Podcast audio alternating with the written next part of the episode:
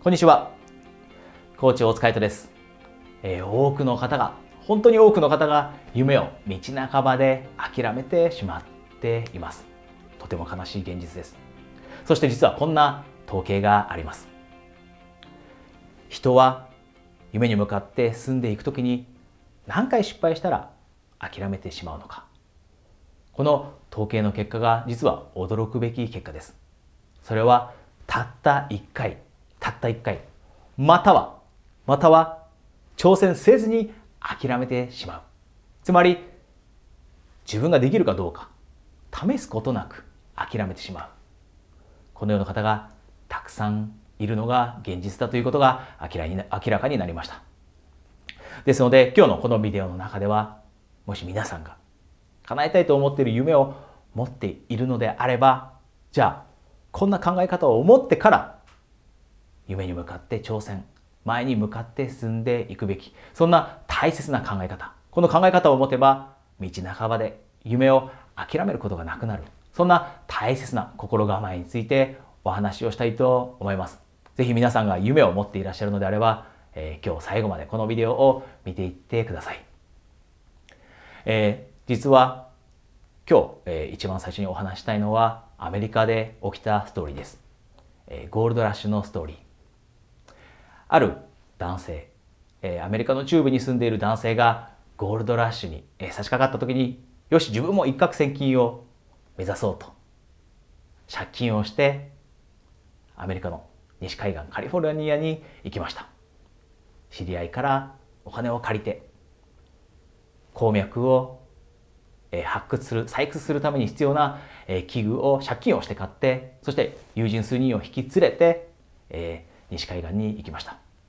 そして何十日間も努力をして努力をして掘り続けてその結果彼は金鉱を掘り当てることができました。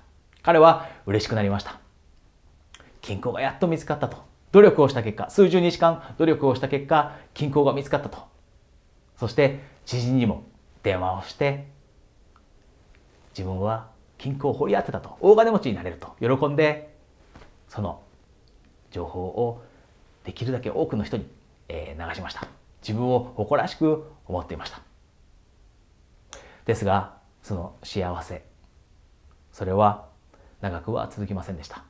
彼は大きな金鉱を掘り当てたと思ったのですが実はその金鉱はあまり大きくなかったようで少し金を採掘した後その金脈が途絶えてしまいました。その後どこを掘っても金は見つかりません。彼が掘り当てたのは日本円で数百万円分の金だけでした。そのお金では借金を返すだけで終わってしまう。彼は絶望的な気持ちになってどうしようかと。どうしようかと。もうお金はない。友達から借りたお金を返すのに精一杯。そこで彼が決めたことは諦めようと。金脈が途絶えてから数日間掘り続けたけどもどこにも金は見つからない。じゃあもう諦めようと。そのような決意をして彼は、えー、自分が買った採掘のために必要な機械を中古品の、えー、買取業者に売って、えー、自分の、えー、故郷自分の町、え中部の町に帰っていきました。実はこのストーリーはここでは終わりません。その中古品の買取業者は採掘する機械を買い取った後に考えましたと。彼はある場所で金庫を掘り当てたけどそこで金脈がもうなくなってしまったと言っていた。じゃあ自分も一か八かでそこを掘ってみようかと。せっかくこんな安い金額でこの採掘する機械を買ったんだから自分を試しに掘ってみようかなと。いうことでまず彼がしたことは専門家を一人雇いました。専門家を雇うのは高かったのですがでたらめに適当に、えー、採掘するよりもそれよりも専門家のアドバイスをもらって掘った方がより、えー、効率的に、えー、掘り当てることができるかなと彼は知恵を働かせて専門家の意見を聞きました。そして専門家にまずは地面を調べてもらって金脈があるかないか確認してもらいました。するとその結果が驚くべきものでした。実際にその細工する機械を売ってくれた人が掘っていた場所。そこからたった30センチ先のところに大きな大きな金脈があるということが分かったのです。その中古品の買取業者はもちろんその結果を受けてその場所に行って掘り始めました。そして実際に大きな大きな金脈を見つけて彼は億万長者となりました。このニュースはもともとその細工する機械を売った中部の男性のところにも届いてその男性は打ちひしがれました。落ち込みました。なんで自分は諦めてしまったんだろうと。なぜこのストーリーを皆さんにお話ししたかったかというと多くの人が道半ばで夢を諦めてしまうからです。そしてその諦める瞬間というのが実は成功が一歩先にあるようなそんな段階でそこまで来ているのにもかかわらず諦めてしまっている人があまりにも多いからです。努力をし続けて何年間も努力をし続けてもう諦めようと。でも諦めずにあと半年頑張ればあと1年頑張れば成功を手にできるのに諦めてしまう。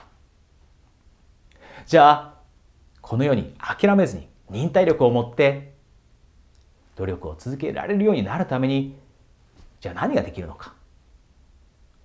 それはまず夢に向かって挑戦する前にこの心構えを持っておくということです。そもそも私たちが夢に向かって進んでいくときに2つのことを考えていかなければいけません。まず1つがどのようにその夢を達成するのかということです。どのように。ステップを考えていかなければいけません。それは一つもちろん大切なことです。そして多くの人が実はこのどのようにというのを考えた後にすぐにアクションへと移ります。よし夢がある。じゃあそのために必要なことはこの10個のアイテムだと。これとこれとこれとこれをやらなきゃいけない。じゃあ優先順位が一番高いのはこれだから。まずはじゃあ優先順位の一番高いものから取り組もう。このように夢に向かって挑戦していく。ですが私はそんな時には待ったをかけます。ちょっと待ってくださいと。その前に実はもう一つ大切なこと。それがありますと。じゃあそのもう一つ大切なことは何かというとそれはその夢の裏に大きな理由を持っておくということです。なぜその夢を叶えたいのか。なぜその目標を持っているのか。その理由が十分に大きなものかを確認してくださいということを私は言います。これは具体的にはどういうことかというとじゃあビジネスで成功してお金をたくさん稼ぎたいのは分かりました。でもじゃあなぜビジネスで成功してお金を稼ぎたいんですかという質問をします。人によってはこの質問をなかなか答えることができません。えただお金が欲しいんです。ただ成功がしたいんです。成功したいんですと。でも人によっては人によってはしっかりと大きな理由を持っていたりします。例えばじゃあ自分が成功してそしてお金もたくさん稼げるようになることで自分の大好きな家族に素敵な素晴らしい家を買ってあげたい。そして両親にも恩返しとして家を買ってあげたい。家族全員で海外旅行に行って素晴らしいところに滞在していい思い出を作りたい。そして子供にいい教育を受けさせたい。子供にも夢を持ってもらいたい。努力すればできるというその模範となってあげたい。だからビジネスを始めて成功したいんです。皆さんはなんとなくお金持ちになりたい。なんとなく成功したいと思っているだけでビジネスを始める人と。一方でお金持ちになりたい。成功したいという理由が家族を幸せにしたい。自分の両親に家を買ってあげたい。子供に夢を持たせたい。こんな大きな目標をあ理由を持っている人どちらが諦めずに夢に向かって努力をし続けると思うでしょうか？どちらが難題に直面した時どちらが何回も失敗しても立ち直る立ち上がると思うでしょうか？これは後者の方だと思います。夢の裏に大きな理由を持っておく。これが夢に向かって挑戦する前にしておくべき大切な大切なアイテムの一つです。一つ目に大切なのはもちろんじゃあ夢を達成叶えるためにはどんなことをしなければいけないんだということをしっかりと洗い出しておく。これも大切です。ですが実はそれ以上に大切なのがこの夢を叶えたい。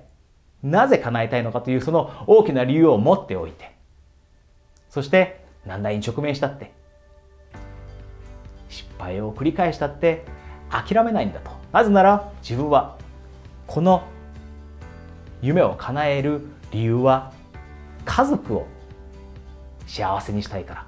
両親に誇らしく思ってもらいたいから。このような大きな大きな理由が私たちの支えになってたとえ辛いことがあってもたとえ諦めそうだなと心がくじけそうになっても折れそうになってもそれでも前に進んでいけるようになる。これがこの大きな目的そして大きな理由を持っておくことこの力です。ですので皆さんが今から夢に向かって挑戦しようと思っている。またはすで、ー、に一歩踏み出した人も同じです。是非なぜ自分はその夢を叶えたいのか。その大きな理由を考えてそして常にその理由を意識しながら毎日努力するようにしてください。これができるようになれば皆さんは必ず夢を叶えるまで努力を継続すること。これができるようになるはずです、えー、皆さんには、えー、プレゼントがあります。皆さんがもし必ず叶えたいと思っている夢を持っている。そして大きな目標を持っていてそれを短期間で叶えたい達成したい。そのように思っていらっしゃるのであれば私との30分間の無料のスカイプ体験コーチングセッションをプレゼントしています。無料の枠は限定されています。皆さんがもし私と実際に30分間のコーチングを受けてみて夢を短期間で叶えられるようになるそのアプローチを学んでみたい私に質問してみたいそのように思われていらっしゃるのであれば無料の枠が埋まってしまう前に下にあるリンクから体験コーチングこちらにお申し込みください。それでは体験コーチングまたは次のビデオでお会いできるのを楽しみにしています。ハイパフォーマンスコーチ大塚彩人でした。